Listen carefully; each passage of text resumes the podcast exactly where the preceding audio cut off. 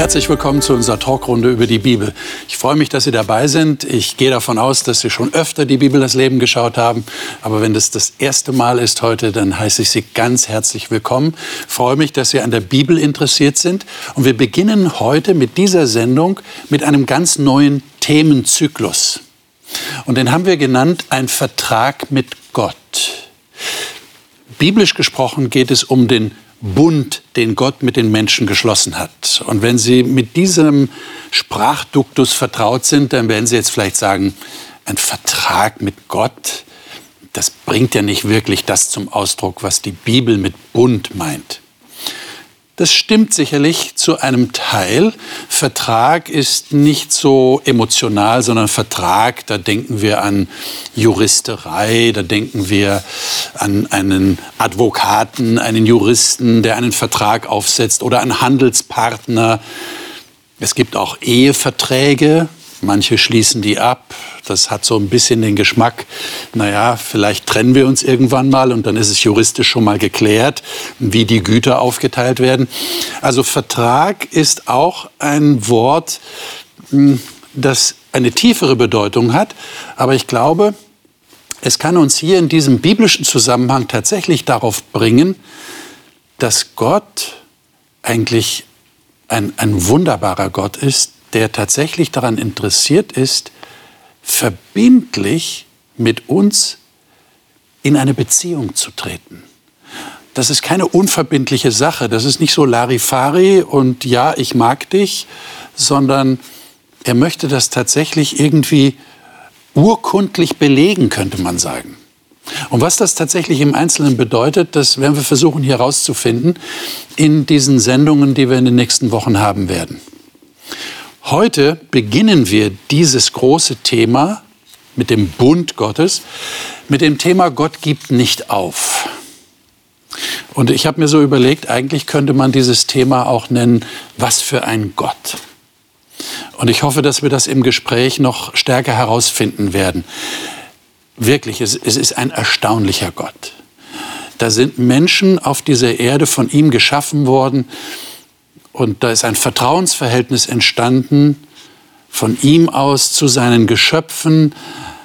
Und im Garten Eden, im Paradies, kommt es dann tatsächlich zu einem Vertrauensbruch und, und Gott gibt aber nicht auf. Er lässt die Menschen nicht einfach fallen. Und an der Stelle müssen wir schon zugeben, ganz bescheiden und demütig, da ist Gott wirklich besser, als wir Menschen es häufig sind. Gott gibt nicht auf, er lässt uns nicht fallen, er bleibt dran. Darüber möchte ich gerne heute mit den Gästen reden und wie immer darf ich Ihnen die Gäste jetzt vorstellen. Elisabeth Strassner ist Dozentin an einer Fachschule für Heilerziehungspflege und hat unter anderem Sport als eines ihrer Hobbys. Nach einer Krebserkrankung musste sie lernen, anzuhalten und die Kontrolle Gott zu überlassen. Marion Gaffron ist als Personal- und Business Coach selbstständig und bietet Beratung in verschiedenen Lebensbereichen an. Außerdem leitet sie das Hope Center in Bensheim, ein Begegnungsort mit vielen Angeboten, derzeit auch digital. Marcel Wieland ist Pastor und war in verschiedenen Kirchengemeinden und im Vorstand seiner Freikirche tätig. Derzeit ist er Moderator und Redakteur bei Hope Media und sagt, dass es seine Leidenschaft sei, Menschen für den Glauben an Gott zu begeistern. Markus Witter hat Theologie und Management studiert, war fast zwei Jahrzehnte Manager in einem globalen Konzern und ist heute Pastor einer Kirchengemeinde und Abteilungsleiter für Erziehung und Bildung seiner Freikirche in Baden-Württemberg. Ich freue mich sehr, dass ihr da seid und ich lade euch ein, dass wir den ersten Satz der Bibel miteinander lesen. Wir fangen tatsächlich ganz am Anfang an. Das ist einfach so eine, das haben wir ja schon ein paar Mal festgestellt in diesen Sendungen, ist einfach eine wichtige Grundlage. Äh, so ganz am Anfang anzufangen, sich bewusst zu machen, äh, was ist da eigentlich passiert. Äh, brauchen wir eigentlich nicht lesen, nicht? Können wir auswendig. Was steht denn da? Die bekannten Worte, im Anfang schuf Gott die Himmel und die Erde. Okay. Ähm, was, was sagt euch dieser Satz? Was sagt dieser Satz über Gott, über die Welt? Vielleicht können wir da ganz kurz drauf eingehen, bevor wir dann äh, mehr auf die Situation fokussieren, die ich gerade vorhin angesprochen habe. Mich beeindruckt, dass es ja quasi aus dem Nichts, also Gott schafft aus dem Nichts. Ja.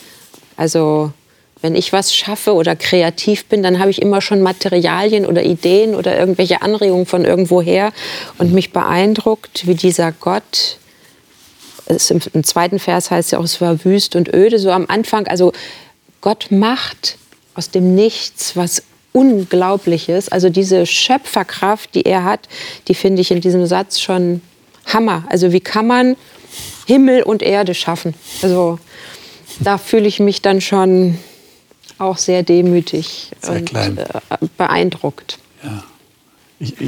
Ein ganz aktiver Gott, ein Subjekt ja. und er schafft etwas und auch wir sind Teil dieser Schöpfung. Er ist kreativ und er sagt damit über, etwas über sich selbst aus, dass er das tut. Und äh, was spannend ist, auch, auch grundsätzlich mal, wenn man an einen Anfang geht und so auch am Anfang dieses Buches, dass da eben Gott steht. Das finde ich auch sehr faszinierend. Am Anfang ist eben nicht der Zufall oder der Mensch oder die Maschine oder was auch immer. Am Anfang ist Gott. Das sagt jedenfalls so die Bibel. Und, und damit konfrontiert sie auch gleich zu Anfang eigentlich, auch für den heutigen Menschen. Egal, ob man jetzt gläubig ist oder nicht, wenn man sich darauf einlässt, da steht erstmal, am Anfang ist Gott. Und damit muss man dann erstmal, das fordert ein Stück weit heraus. Man muss nachdenken darüber, okay, was heißt das jetzt für mich? Ja. Das würde ja auch bedeuten, dass es so einen, so Kontrapunkt setzt zu dieser Auffassung, die ja auch manche Menschen haben. Gott ist ein Konstrukt. Ja, die Menschen haben sich das, also der Mensch wäre dann zuerst da gewesen und hätte sich dann irgendwie Gott überlegt, weil das ja gut ist, so ein höheres Wesen äh, zu haben. Aber das ist ein ganz anderer Fokus hier. Mhm. Also Gott ist am Anfang. Mhm. Mhm. Spätestens, wenn ich auch ins Weltall schaue, ja kommt mir das total lächerlich vor, diese These, die du jetzt gerade so gesagt hast, ja, weil wenn, also manchmal denke ich, wenn, wenn ich lange keine Sterne gesehen habe und der Himmel immer zugedeckt ist und wir so in der Erde so um uns selber kreisen, so, dann, dann halte ich das für nachvollziehbar, diesen Gedanken. Ja. Aber wenn dann der Himmel aufgeht und man sieht die Sterne, dann denke ich, ja, Moment, also wer bin ich hier auf diesem Sandkorn Erde im Weltall zu behaupten, ich wüsste, wie alles funktioniert und wo alles herkommt. Also und natürlich birgt es auch ein Geheimnis. Ja. Wir wissen ja, ja nicht genau, ein, ein, Gott, ja, der alles geschaffen hat, der schon ewig da ist, da, da hört es ja schon auf. Ja. Dann muss unser Verstand ja schon aufgeben. Mhm. Aber gehen wir mal weiter. Äh, Im 1. Mose 1 würde ich gerne mal die Verse 26 bis 28 lesen, denn da geht es jetzt konkret auf den Menschen äh, oder zum Menschen hin. Äh, wer würde das mal lesen? 26 bis 28. Ich mache es gerne. Gerne. Und Gott sprach, lasst Welche uns, Übersetzung, entschuldige, welche Übersetzung? Ähm, ich habe, glaube ich, jetzt die Luther, die Luther. genommen. Genau. Gut. Mhm. Und Gott sprach, lasst uns Menschen machen, ein Bild, das uns gleich sei, die da herrschen über die Fische im Meer und über die Vögel unter den Himmeln und über das Vieh und über die ganze Erde und über alles Gewürm, das auf Erde kriecht.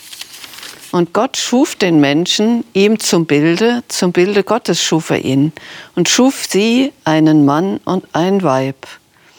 Und Gott segnete sie und sprach zu ihnen, seid, Frucht, seid fruchtbar und mehret euch und füllt die Erde und macht sie euch untertan und herrscht über die Fische im Meer und über die Vögel unter dem Himmel und über alles Getier, das auf Erden kriecht. Mhm. Muss also schon eine ältere Version sein, wenn da ja. noch Weib steht. Nicht? 1912. Inzwischen, genau. Inzwischen sind wir bei der Frau angekommen äh, für dieses Wort. Ähm, aber was sagt denn das über Gott aus, jetzt diese Verse, die wir hier äh, vor uns haben? Gott schafft den Menschen nach seinem Bild. Äh, habt ihr da irgendwie eine Idee, was man sich darunter vorstellen muss? Zunächst mal ist es extrem faszinierend äh, an sich, ne, dass wir, wir gerade eben sagen, da beginnt so ein geheimnisvolles Buch mit Gott und auf den nächsten Seiten kommt dann, dass dieser Gott Menschen möchte. Das finde ich schon grundsätzlich echt faszinierend, weil das, das bist du, das bin ich, das sind wir. Und wir sind gewollt. Also die Rasse Mensch ist gewollt von einem allmächtigen Gott. Das finde ich, das muss man erstmal verarbeiten. Das ist schon grundsätzlich ein, eine echte Faszination und eine echte Würdigung. Und dann noch, was du jetzt ge gefragt hast, ähm, sogar noch in seinem Bild, nach seinem Bild, also ihm ganz ähnlich. Also was für ein Privileg. Können wir jetzt versuchen, noch ein bisschen rauszuarbeiten, aber ist doch der Wahnsinn, oder? Also Gott steht am Anfang und er macht einen Menschen ihm ganz ähnlich. Das steckt so ein bisschen Gegenüber auch drin. Ne? Ich, ich, schaffe mir ein Gegenüber. So, so ein bisschen Beziehung, finde ich, steckt da drin. Ja, und es ist auch interessant, dass er eben den Mensch als Mann und Frau in seinem Bild schafft. Ja, es gibt ja auch immer die These, Gott als Frau denken. Ich denke Gott weder als Mann noch als Frau, weil Gott ist beides. Also jetzt im Sinne von der komplette Mensch ist sein Bild. Aber dann auch nicht irgendwie ein Neutrum, oder? Nein, das meine ich nicht, ja, sondern ja, genau. die, die, volle Bandbreite ja, der, der, der Vielfalt, wie er den Menschen gemacht hat. Das finde ich sehr faszinierend. Also das ist ein weiter Raum, der da aufgespannt wird. Mhm. Das hat auch was mit mir zu tun. Also was auch immer das so konkret heißt. Es wird ja viel darüber philosophiert und nachgedacht, dieses Bild Gottes oder nach dem Bild Gottes. Aber ich merke einfach, das hat was mit mir und Gott zu tun. Also ich bin jetzt nicht wie davor die, die Vögel und die Tiere und tralala und die Menschen, sondern da ist mehr. Gott und ich nach seinem Bild. Ja. Auch wieder ein Geheimnis, finde ich, aber das mich in Beziehung zu ihm setzt. Mhm. Mhm. Also ich glaube nicht, dass ich ihm ähnlich sehe jetzt so vom.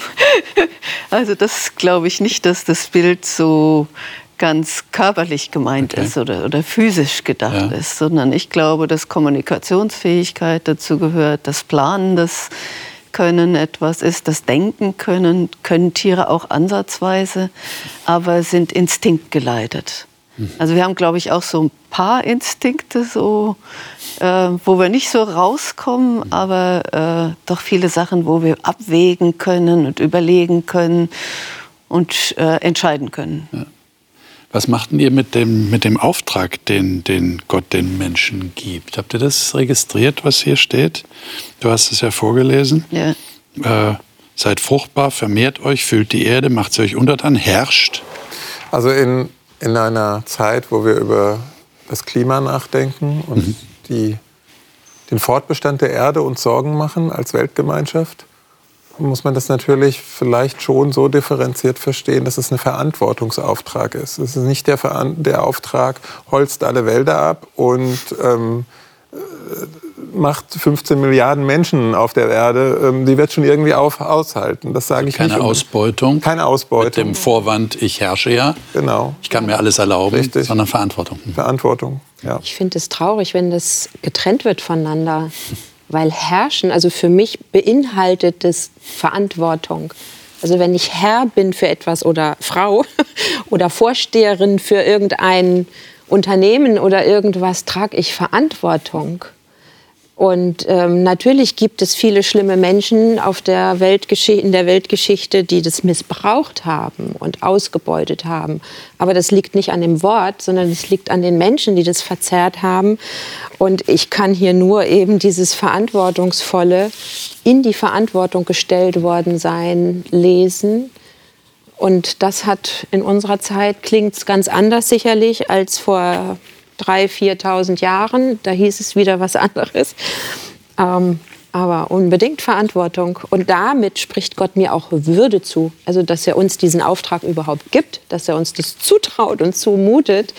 Ähm, wohl wissend, dass wir da auch scheitern. Das finde ich auch grandios über Gottes Charakter, was da drin zu sehen ist. Wir haben da sicherlich heute ein anderes Bewusstsein, weil wenn mhm. du jetzt die anderen Jahrtausende ansprichst, wahrscheinlich war die Erde dann schon nicht so bedroht. Und mhm, genau. wir haben halt ein anderes Bewusstsein. Wir müssen heute für Dinge Verantwortung übernehmen, die vielleicht Generationen vorher nicht so im Bewusstsein hatten. Ja, ja. Mhm. Jetzt ähm, endet ja diese Geschichte nicht an dieser Stelle mit dem berühmten Satz, und wenn sie nicht gestorben sind, dann leben sie noch heute, sondern es ist kein Märchen, ja, will ich damit sagen. Äh, wie geht's weiter? 1. Mose 2. Wir kürzen es ein bisschen ab. Da ist ja noch die Erschaffung Evas noch sehr detailliert beschrieben, äh, wie die beiden Menschen zusammengeführt werden, ein Fleisch werden und so weiter. Also die Ehe, die gestiftet wird. Aber dann äh, kommt, oder noch davor, muss man sagen, von der Versaufzählung her, äh, 1. Mose 2, 16 und 17. Wer mag das mal lesen? Ich lese mal nach Neues Leben. Mhm. Er befahl dem Menschen jedoch, du darfst jede beliebige Frucht im Garten essen, abgesehen von den Früchten vom Baum der Erkenntnis des Guten und Bösen. Wenn du die Früchte von diesem Baum isst, musst du auf jeden Fall sterben. Ich meine, da stelle ich mir unwillkürlich die Frage, was, was war das für ein Baum? Versteht ihr? Ich meine, ich muss mir das mal vor Augen führen. Wir, wir, lesen da manchmal so drüber weg, weil wir die Geschichte vielleicht auch kennen. Ja, der ein oder andere kennt sie sehr gut. Das gehört so ein bisschen zum Einmaleins des christlichen Glaubens. Wie hat alles angefangen? Und äh, da kommt natürlich diese Verse auch, kommen die auch vor. Aber wenn man sich da mal zurücklehnt und die Augen schließt und sich überlegt, was ist denn das hier eigentlich? Ein Baum der Erkenntnis des Guten und Bösen. Und davon darf man aber nicht essen. Habt ihr euch da mal Gedanken gemacht?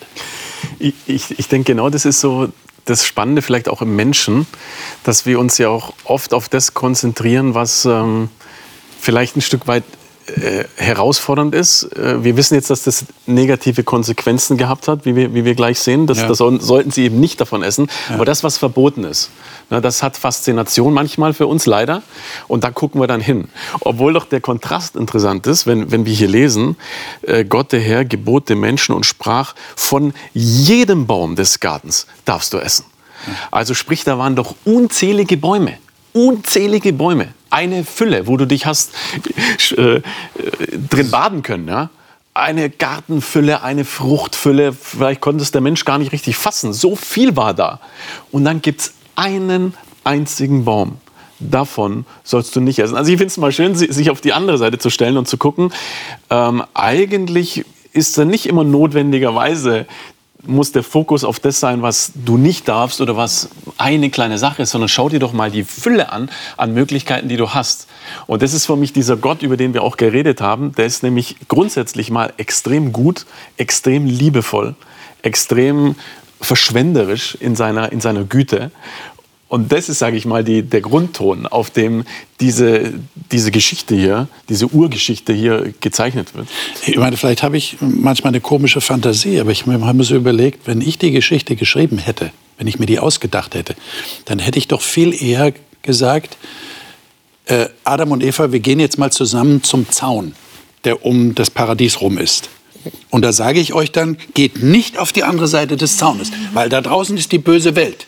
Bleibt hier in diesem Garten. Mhm. Aber jetzt steht mitten in diesem Garten ein Baum und Gott sagt, von dem Baum sollt ihr nicht essen. Äh, habt, ihr da, habt ihr da eine Erklärung dafür? Warum Essen? Warum Frucht? Also für mich ist Essen mit Genuss ja. verbunden. Also ja. Neugier ist auch mit Genuss ja. verbunden irgendwie, aber Neugier auf Essen vielleicht auch doppelt.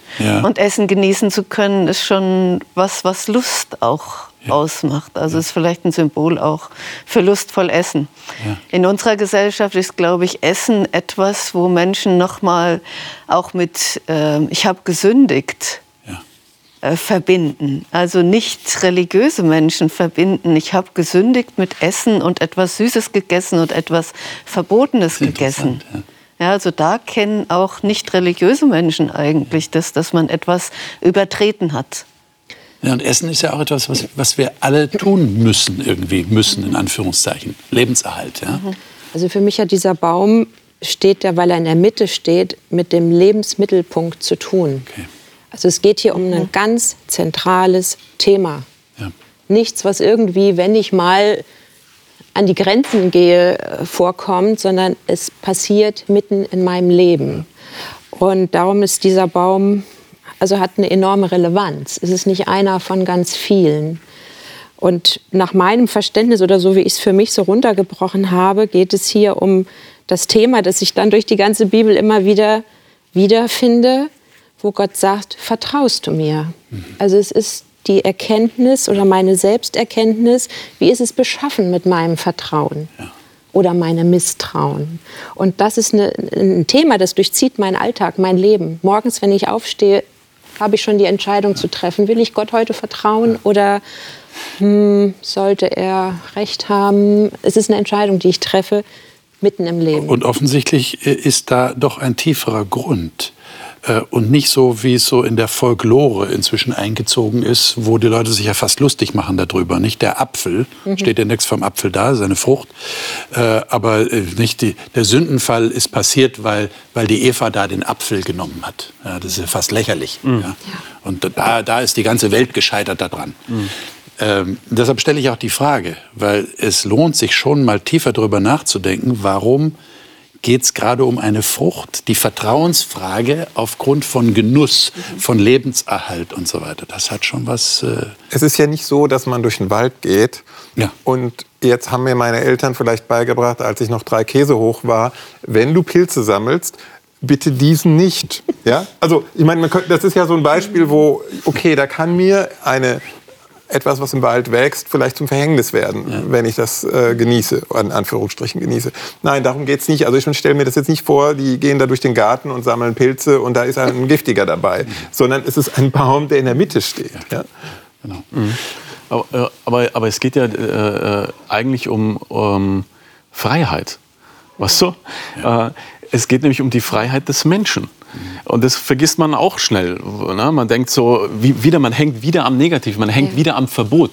Aber wenn du alles hast, wenn du wirklich sprichwörtlich, so wird es ja auch genannt, im Paradies lebst, ja. wo jeder Wunsch erfüllt ist, wo du rundum glücklich bist, Woran misst du das dann, dass du frei bist? Aber und du musst dass du doch die Freiheit haben, dich gegen etwas zu das, entscheiden. Genau das will ich sagen. Genau, genau das will ich sagen. Und die brauchst du halt, weil nur dann bist du wirklich frei. Wirklich frei, genau. Und das ist dieser liebevolle Gott, eben, eben wirklich nochmal unterstrichen. Er ist eben kein Despot oder äh, komisch, undurchschaubar. Er ist wirklich liebevoll, der dem Menschen alles schenkt. Alles. Es, es heißt ja, wie, wie gesagt, du hast alles.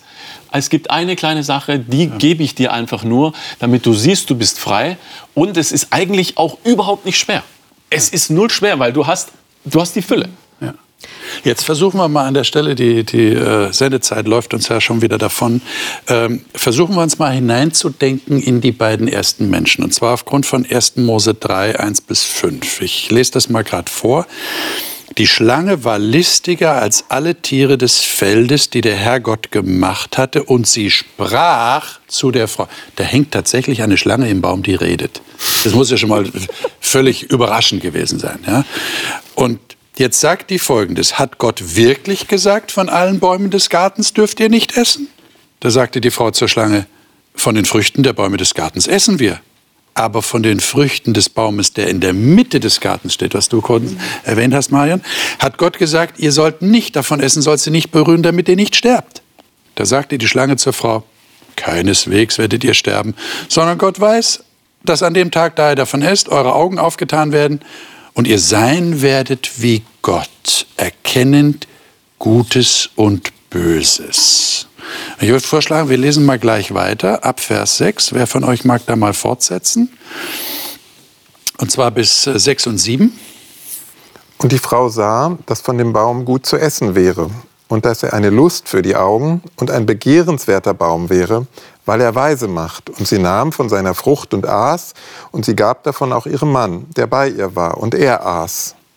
Da wurden ihnen beiden die Augen geöffnet, und sie erkannten, dass sie nackt waren und sie banden sich Feigenblätter um und machten sich Schurze. Ja. Das war ja keine einfache Situation, oder? Ich meine, wir haben so ein paar Sätze, die diese, diese Katastrophe, muss man sagen, beschreiben. Aber das war ja, das war ja schon krass. Ich meine, da kommt eine Schlange, die spricht und dann sagt ihr, also es ist doch alles wunderbar und du kannst es ruhig essen, dann wirst du sein wie Gott. Und dann sieht die Frucht auch noch so toll aus. Und wahrscheinlich schmeckt sie gut. Also vielleicht stelle ich mir das einfach so vor, vielleicht hat die auch noch gut gerochen. Ich weiß es ja nicht. Ja. Aber du, du bist komplett in so einem Sinn, Sinnestaumel. Genau. Und ja. da kommt noch dieser Überraschungseffekt, nämlich die Schlange, die normalerweise nicht spricht. Ja. Und die suggeriert mir, es ist ja sehr suggestiv, wie sie hier vorgeht. Und jetzt jetzt bin ich einfach nur noch verwirrt. Soll ich das glauben und denken oder das? Und deshalb ist jetzt meine ganz praktische Frage an euch. Könnt ihr das nachempfinden? Ich meine, habt ihr das in eurem Leben schon erlebt, dass, dass alles dafür gesprochen hat? Eure Emotionen, eure Sinne, nur ihr wusstet instinktiv, ähm, Gott will das nicht. Was macht man da? Also ich kann noch mal beim Essen bleiben. Geht mir abends, glaube ich, immer so, dass ich denke, ich weiß, Schokolade ist nicht gut ja. und nach dem Essen und Süßes und überhaupt und mhm. ist gefährlich, vielleicht auch tödlich irgendwann, ja. Und trotzdem äh, stehe ich davor und es riecht lecker und sieht lecker aus und äh, das ist das Dilemma. Ja. Ja, wir wissen, dass es nicht gesund ist mhm. und trotzdem fallen wir drauf rein, genau wie Eva, Adam, also das ist nichts, was man heute nicht noch mal erfahren könnte. Ja gut, aber jetzt ist ja nicht so, dass in der Bibel steht, jetzt werden sich etliche Zuschauer freuen, dass ich das sage, du darfst keine Schokolade essen. Oder? Also ich habe noch keinen Vers in der Bibel gelesen. Und manche würden jetzt vielleicht auch sagen, na ja, mal Schokolade essen, das kann ja wohl nicht so schlimm sein. Das ist ja keine große Sünde. Obwohl du recht hast, manche Leute sagen, ich habe gesündigt, weil sie sich selber ein schlechtes Gewissen machen deshalb. Aber wie ist es denn grundsätzlich? Ich, glaube, dass auch die Herausforderung jetzt wirklich gerade besteht, wenn man sich auf diesen Text einlässt und auf diese Urgeschichte. Und für mich ist das ehrlich gesagt schon in gewisser Weise der erste Vertrag, von dem du am Anfang geredet hast. Ja. Da fängt es nämlich schon mal an, dass doch Gott, dem hat es niemand gesagt, aus freien Stücken eine Welt macht, die wunderschön ist und die nicht zum Selbstzweck, sondern er macht einen Menschen ihm ähnlich, ja, von, vom, vom, vom Denken, vom Empfinden, von der Beziehungsfähigkeit her, von der Kommunikationsfähigkeit her. Und er setzt ihn in diesen Garten, um das Leben zu genießen, der Fülle. Es gibt nur eine Kleinigkeit, wo er schauen kann, ob er wirklich verantwortungsvoll und liebevoll diesem Gott, der ihm das alles geschenkt hat, begegnet einen kleinen Test, sagen wir mal so. Und Jetzt zittert doch alles. Natürlich, die Frage ist, wie klein ist der Test tatsächlich, wenn der große Gott, der alles geschaffen hat, kommt und sagt, also bitte nicht von diesem Baum essen. Ge genau äh, richtig. Na, Im klein. Nachhinein stellt sich heraus, es ist mhm. keine Kleinigkeit. Das stimmt, klein und doch nicht klein. Und deswegen nee. zittert man ja so, ne? Weil, das weil das eine Katastrophe. Genau, richtig, weil das Universum irgendwo dranhängt. Und ja. deswegen ist es jetzt schwierig, das zu vergleichen, ne? Mit Schokolade oder mit Schnellfahren für den Mann vielleicht. Ne? Wir, wir, wir fahren manchmal gern schnell. Weil wir reden immer nicht. über Essen und Verkehrsregeln und eigentlich geht es doch um substanzielle Sachen. Ja. Ja. Also ich weiß, dass ich als Teenager regelmäßig Dinge geklaut habe. Das ist vielleicht jetzt schon eine andere Kategorie. Ähm, viele Männer haben eher mit Sinnlichkeit, Pornografie ihre Not und halten das in christlichen Kreisen, wenn sie Christen sind, gerne verdeckt, weil man darüber ja nicht spricht. Das ist ja peinlich. Und ich kann mich erinnern, als Teenager, als ich regelmäßig geklaut habe, ich wollte mich einfach aufwerten. Das war eine seelische Not. Ich wusste, dass es falsch war und trotzdem war dieses Gefühl, aber wenn ich das jetzt habe, dann bin ich mehr wert und bin angesehener bei meinen Peers und Kumpels. Und das ist doch eigentlich immer der gleiche Konflikt. Also äh, hinterher habe ich mich trotzdem elend gefühlt. Aber ich, ich, ich, glaube, ich kann das gut nachvollziehen, was Eva da durchgemacht hat. Und es muss ja auch was Tieferes, äh, muss um was Tieferes gegangen sein. Denn Adam und Eva sind ja interessanterweise nicht auf die Idee gekommen, zu Gott zu sagen, also lieber Gott, äh, komm, das, das war ein Moment und wir haben, wir, haben, wir haben noch nicht mal die ganze Frucht aufgegessen. Mhm. Das ist doch jetzt nicht dein Ernst, oder? Deswegen mhm. sollen wir jetzt da... Äh, haben sie nicht gemacht. Also sie waren sich offensichtlich alle dessen bewusst, dass jetzt was Schwerwiegendes passiert. Es ist ja nicht die Frucht. Es ist nicht die Frucht. Es ist nicht die Frucht. An der wird es nur sichtbar. Ja. Und das, was du auch gerade sagst oder worüber wir, das sind nur Dinge, an denen was sichtbar wird. Aber es geht ja um das, was drunter liegt. Und da finde ich so perfide, wie die Schlange das, die, also Gott in seinem Charakter so verdreht. Ja, hat er wirklich gesagt, dass ihr keine Früchte essen dürft? Ich meine, es ist ja schon lächerlich mhm. eigentlich, was sie sagt. Und doch trifft sie damit die Eva. Und dieses in Frage stellen, ja, ist Gott wirklich so gut? Also ich persönlich, also ganz wirklich, für mich ist es jeden Tag immer wieder neues Ringen. Also mein Thema ist, wie sehr vertraue ich Gott? Also ich bin selbstständig tätig und da weiß man ja nie, was wird nächsten Monat auf meinem Konto sein. Das ist für mich eine ständige Herausforderung zu sagen, vertraue ich Gott oder vertraue ich auf mein Management, auf meine Werbetechniken, auf mein keine Ahnung was. Ähm, und da kommt es immer wieder. Hat Gott wirklich gesagt, dass er für dich sorgt? Ja, und dann höre ich sie, die Schlange. Und darum, es geht hier darum, wie, wie, wer ist dieser Gott? Ist er einer, der ein Gesetz erlässt, so, du darfst von dem Baum nicht essen, damit du mal beweisen kannst, wie gut du an mich glaubst? Oder ich sehe es heute eigentlich eher, Gott hatte eine Not. Liebe schenkt Freiheit. Und Gott musste, weil er Liebe ist, diese Freiheit schenken. Und er wusste auch von der Schlange und von dem Konflikt. Und deswegen musste er die Menschen in diesen Raum stellen, zu vertrauen oder auch zu zweifeln. Und jetzt kommt der Vertrauensbruch. Und jetzt ist die große Frage, jetzt kommen wir zum eigentlichen Thema. Gott gibt nicht auf. Was macht Gott jetzt? Äh, lies mal einer 8 bis 12, äh, bis 13. Und sie hörten die Stimme Gottes des Herrn, der im Garten wandelte, bei der Kühle des Tages. Da versteckten sich der Mensch und seine Frau vor dem Angesicht Gottes des Herrn mitten zwischen den Bäumen des Gartens. Und Gott der Herr rief den Menschen und sprach zu ihm, Wo bist du? Da sagte er, Ich hörte deine Stimme im Garten, und ich fürchtete mich, weil ich nackt bin, und ich versteckte mich. Und er sprach, Wer hat dir erzählt, dass du nackt bist? Hast du etwa von dem Baum gegessen, von dem ich dir geboten habe, du sollst nicht davon essen? Da sagte der Mensch, die Frau, die du mir zur Seite gegeben hast, sie gab mir von dem Baum und ich aß. Und Gott der Herr sprach zur Frau, was hast du da getan? Und die Frau sagte, die Schlange hat mich getäuscht, da aß ich. Hm. ist ja interessant, ne? wie der Mensch so mit dieser Sache jetzt umgeht. Äh, eigentlich ist Gott verantwortlich. Ja, du hast mir diese Frau gegeben. Ähm, also die hat mich verführt. Und die Frau sagt, ich nicht, die Schlange war es. Ja. Aber aber interessant ist, die Frau weiß, sie wurde verführt. Ja. Mhm. Also wer hat ihr das gesagt? Genau, sie ist getäuscht worden, sagt sie. Mhm. Ja. Und Gott scheint ja darauf gar nicht einzugehen. Was sagt Gott? Lesen wir mal die Verse 14 und 15 noch. Und Gott der Herr sprach zur Schlange, weil du das getan hast, sollst du verflucht sein unter allem Vieh und unter allen Tieren des Feldes. Auf deinem Bauch sollst du kriechen und Staub sollst du essen alle Tage deines Lebens. Und ich werde Feindschaft setzen zwischen dir und der Frau, zwischen deinem Samen und ihrem Samen. Er wird dir den Kopf zermalmeln und du wirst ihm die Ferse zermalmen. Hm. Was macht Gott hier?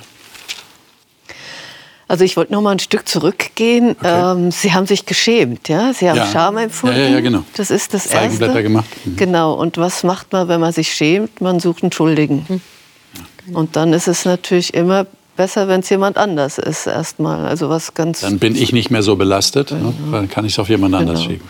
Und was macht Gott? Also er hinterfragt erstmal, wie kommt's? Also er geht ihnen nach. Ja. Das ist eine sucht sie ja, und dann hinterfragt er, habt ihr das gegessen und will eigentlich meiner Meinung nach wissen, stehen sie dazu oder also wie gehen sie mit dieser Schuld um? Und dann macht er etwas, dass er die Schlange verflucht erstmal. Das ist der erste Fluch. Ja. Interessant ist, offensichtlich ist der Mensch jetzt nicht fähig, diese Feindschaft zu setzen. Das muss Gott tun. Mhm. Da sind wir eigentlich beim Kern unseres Themas was tut Gott, was ich überhaupt nicht tun kann. Also da wird jetzt eine Distanz aufgebaut zwischen, die, also durch diese Feindschaft entsteht ein Kontrast, eine Distanz und die setzt Gott. Ja. Und das ist für mich absolut faszinierend. Ich finde es auch beeindruckend, wie souverän er hier agiert. Also diese, wie sagt man im Coaching, diese entwickelnden Fragen. Wo bist du? Wer hat dir das gesagt? Also er regt ja die Menschen ja. Sich selber zu reflektieren, zu reflektieren und, und die Antworten zu suchen. Ich finde es ganz grandios. Und dann tritt er aber für sie ein. Also er ist der, der die Feindschaft setzt. Und das finde ich auch wieder so faszinierend, weil da so eine Fürsorge für mich rausspricht. Also ich hätte jetzt so, wenn ich die Geschichte nicht gekannt hätte, früher hätte ich gesagt, oh, wie konntet ihr nur und warum hast du das und ich habe euch doch gesagt und hättet ihr mal die Finger weggelassen, jetzt haben wir den Schlamassel, so gehen wir Menschen doch gerne um. Ja, oder, oder beißen uns dran fest, jetzt verschiebt mal die Schuld nicht, jetzt tritt mal ein in deine Verantwortung. Das macht er alles nicht. Er ist so wahnsinnig souverän und ist der, der die Fäden in, den, in der Hand hat und eine Perspektive aufzeigt. Unglaublich. Ja, Ob, obwohl es ja krass ausgedrückt um Vertragsbruch genau an der Stelle hier geht. Ja. Und um den ersten, wenn du so willst, Bundesbruch. Weil wenn du alles geschenkt kriegst, alles hast und das dann mit Füßen trittst, Er hätte allen Grund, verletzt genau, zu sein. Ne? genau. Hätt- Hättest du allen Grund, wirklich die Sau rauszulassen, wie man so schön sagt im Schwäbischen. Mhm. Und er macht es eben nicht. Ja, und wenn ich mir so überlege, wie manche Menschen über Gott denken, dann ist das doch ein totaler Kontrast. Genau. Denn ich würde ja vermuten, in so einer Situation, Gott sieht ja alles, er ist allwissend und er ist kontrollierend. Das heißt, er hat genau gesehen, was da passiert ist. Er hat sie ja die ganze Zeit beobachtet. Ja? Er hat ihnen gesagt, esst nicht von diesem Baum. Und dann ist er ständig hinter ihnen hergelaufen, ob sie ja nicht von dem Baum essen. Und jetzt haben sie davon gegessen. Und jetzt kommt wie ein Blitz kommt das Urteil Gottes. Und es wäre so einfach für Gott gewesen, an der Stelle auch einen Cut zu machen, sagen, oh, fangen wir doch noch mal von vorne Ja, genau. an. Ne? Wäre Ja. doch super easy. Nochmal auf Null, Genau. Reset. Aber er kommt in den Garten und sagt, äh, was ist los? Ja? Wo, wo seid ihr denn? Ihr versteckt euch vor mir? Und das, das merke ich in meinem Leben. Ich bin eher so geprägt worden, dass immer das Ergebnis zählt und nicht die Beziehung. Vielleicht war das auch ein Generationsthema meiner Eltern. Und ich, ich kämpfe immer wieder damit, weil ich sehe, hier im Wort begegnet mir ein Gott, der die Verbindung, der die Beziehung zu mir möchte und der nicht nur auf das Ergebnis schaut. Und das, das macht ganz viel Heil im, im Herzen, wenn ich das auf mich wirken lasse. Was meinst du mit Ergebnis? Ja, dass der Mensch einfach, ähm, also ergebnisorientiert. Ähm, es, ist nicht, es ist egal, wie du dich dabei fühlst, Hauptsache du erreichst das richtige Ergebnis. Also Außen, leistungsorientiert. Ja, oder Leistungsorientiert. Das meine ich im Ergebnis. Außen. Also Menschen sind ja, oder wir Menschen sind ja sehr fokussiert auf das Außen. Was Ja. tue ich? Was esse ich? Wie bewege ich mich? Was sage ich? Wie sehe ich und, aus? Und Gott ist immer der, der, der in die Tiefe geht, ins Innen. Ja. Und die Bibel sagt uns, er ist Liebe. Und hier sieht man, wie Liebe agiert. Liebe gibt nicht auf. Liebe sucht. Liebe findet Lösungen und Wege. Und vielleicht auch Funktionalität einer Beziehung. Dass wir verstärkt danach fragen, funktioniert das? Und du hast die Generation angesprochen. In, in früheren Generationen war das vielleicht noch verstärkt vorhanden. Es funktioniert ja. ja? Familien funktionieren. Ob- Funktionieren. Ob sie dabei gesund sind, ob sie sich wohlfühlen, Genau. ob das gesunde Beziehungen sind. Das Die Qualität Frage. der Beziehung Genau. steht dann auf dem anderen Ja, Blatt. genau. Und hier hast du den Eindruck, so habe ich dich jetzt verstanden, da geht es auch um die Qualität der Beziehung. Absolut. Okay. Ich, ich denke gerade pädagogisch drüber nach, wie, was das jetzt heißen würde für Familien, wie sie mit ihren Kindern umgehen. Ne? Wenn wir jetzt das so nehmen. Ne?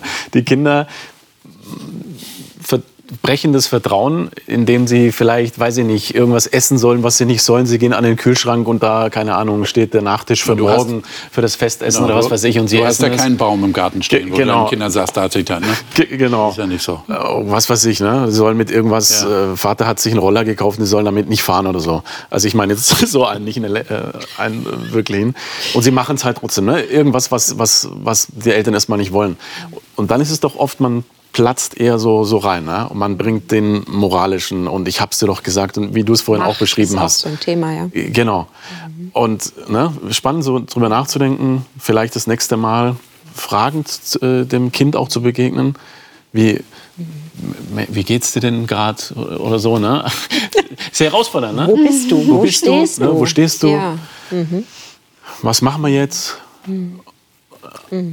Aber haben wir jetzt, ich muss, ja- muss so ein bisschen den Kontrapunkt hier setzen, äh, äh, haben wir jetzt also so einen weichgespülten Gott, der, der so, so Psychotherapeut ist Naja, er- und sagt, lieber Mensch, wie bist du dazu gekommen und wer hat dir gesagt, dass du nackt bist? Reflektiere Nein, dich doch Gott mal. Ist, Gott ist trotzdem konsequent. Also wenn wir jetzt die nächsten Verse weiterlesen, Ja. dann ist ja nicht nur, dass bei der Schlange da äh, etwas gesagt wird, sondern es wird auch etwas zu Menschen gesagt. Und das ist nicht nur angenehm.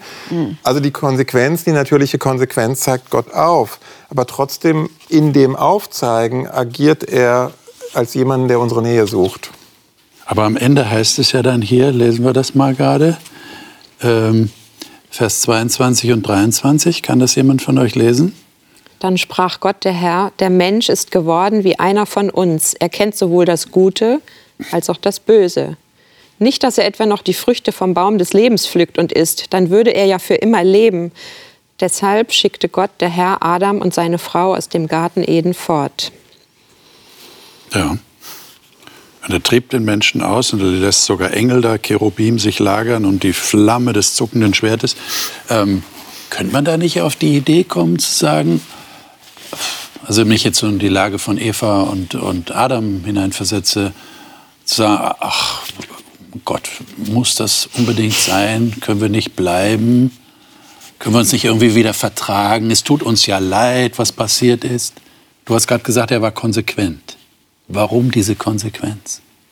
Ja, sonst hätte sich dieser Zustand verewigt. Okay. Und ganz ehrlich, ich glaube natürlich an Gottes neue Welt und hoffe auch, dass die bald in Erscheinung tritt, nicht nur in uns, sondern wirklich greifbar mit allen Sinnen. Und ich, ich möchte nicht ewig auf diesem Planeten mit den Problemen und mit, mit, mit dem leben müssen. Was, was, ich meine, wir leben hier auf, dem, auf, dem, auf einer Insel der Seligen, aber wenn man das Elend, auch in Deutschland, sich anschaut, was in manchen Familien, in manchen sozialen Schichten, in, sogar auch in höher gestellten Familien, was sich zum Teil für Abgründe ab, auftun zwischenmenschlich, das möchte ich nicht ewig haben. Da habe ich die ganz tiefe Sehnsucht auf Gottes neue Welt. Ja, ich, ich, denke auch, das ist wirklich die, die, Sache. Man müsste ja die Frage stellen, möchtest du hier auf dieser Welt mit all dem, wie du es jetzt beschrieben hast, mit all, dem, mit all den Abgründen, möchtest du das für ewig haben? Und da würde eigentlich jeder zurückzucken und sagen, nee, also wenn es irgendwie eine andere Möglichkeit geben würde, dann bitte auf jeden Fall. Und das tut Gott eben, indem er sagt, Leute, dann, dann machen wir jetzt da die Schranke, setzen wir da die Schranke, damit wir das Problem isolieren und mit dem Problem dann uns beschäftigen können und nicht, dass das Problem sich verselbstständigt und verewigt. Liebe Zuschauer, das gehört eben auch zum Nicht-Aufgeben. Das war ja das Thema. Gott gibt nicht auf. Und ich habe am Anfang gesagt, eigentlich könnte man das auch nennen, was für ein Gott. Und wir sind heute, glaube ich, gemeinsam ins Staunen gekommen über diesen Gott. Und das ist eine hochspannende Geschichte, die wir hier betrachtet haben. Und wie Gott sich dem Menschen gegenüber verhalten hat. Liebevoll, zuwendend, annehmend, aber doch konsequent, weil er wusste, das hat Folgen für die ganze Welt und für das Universum möglicherweise. Das ist schon sehr, sehr spannend. Und wir werden weitersehen in der nächsten Woche äh, mit dem Thema Gott macht den Vertrag. Äh, Gott hat in der Folge, auch nachdem Adam und Eva aus dem Paradies vertrieben wurden, immer Ausschau gehalten nach Menschen, die zu ihm halten, die dieses Vertrauen erwidern, was er in sie investiert hat. Und Gott macht tatsächlich dann einen Bund. Er geht einen Bund ein. Tatsächlich, buchstäblich. Und darüber werden wir das nächste Mal reden. Und ich freue mich, wenn Sie dann auch wieder dabei sind. Bis dahin, wie immer, Gottes Segen Ihnen.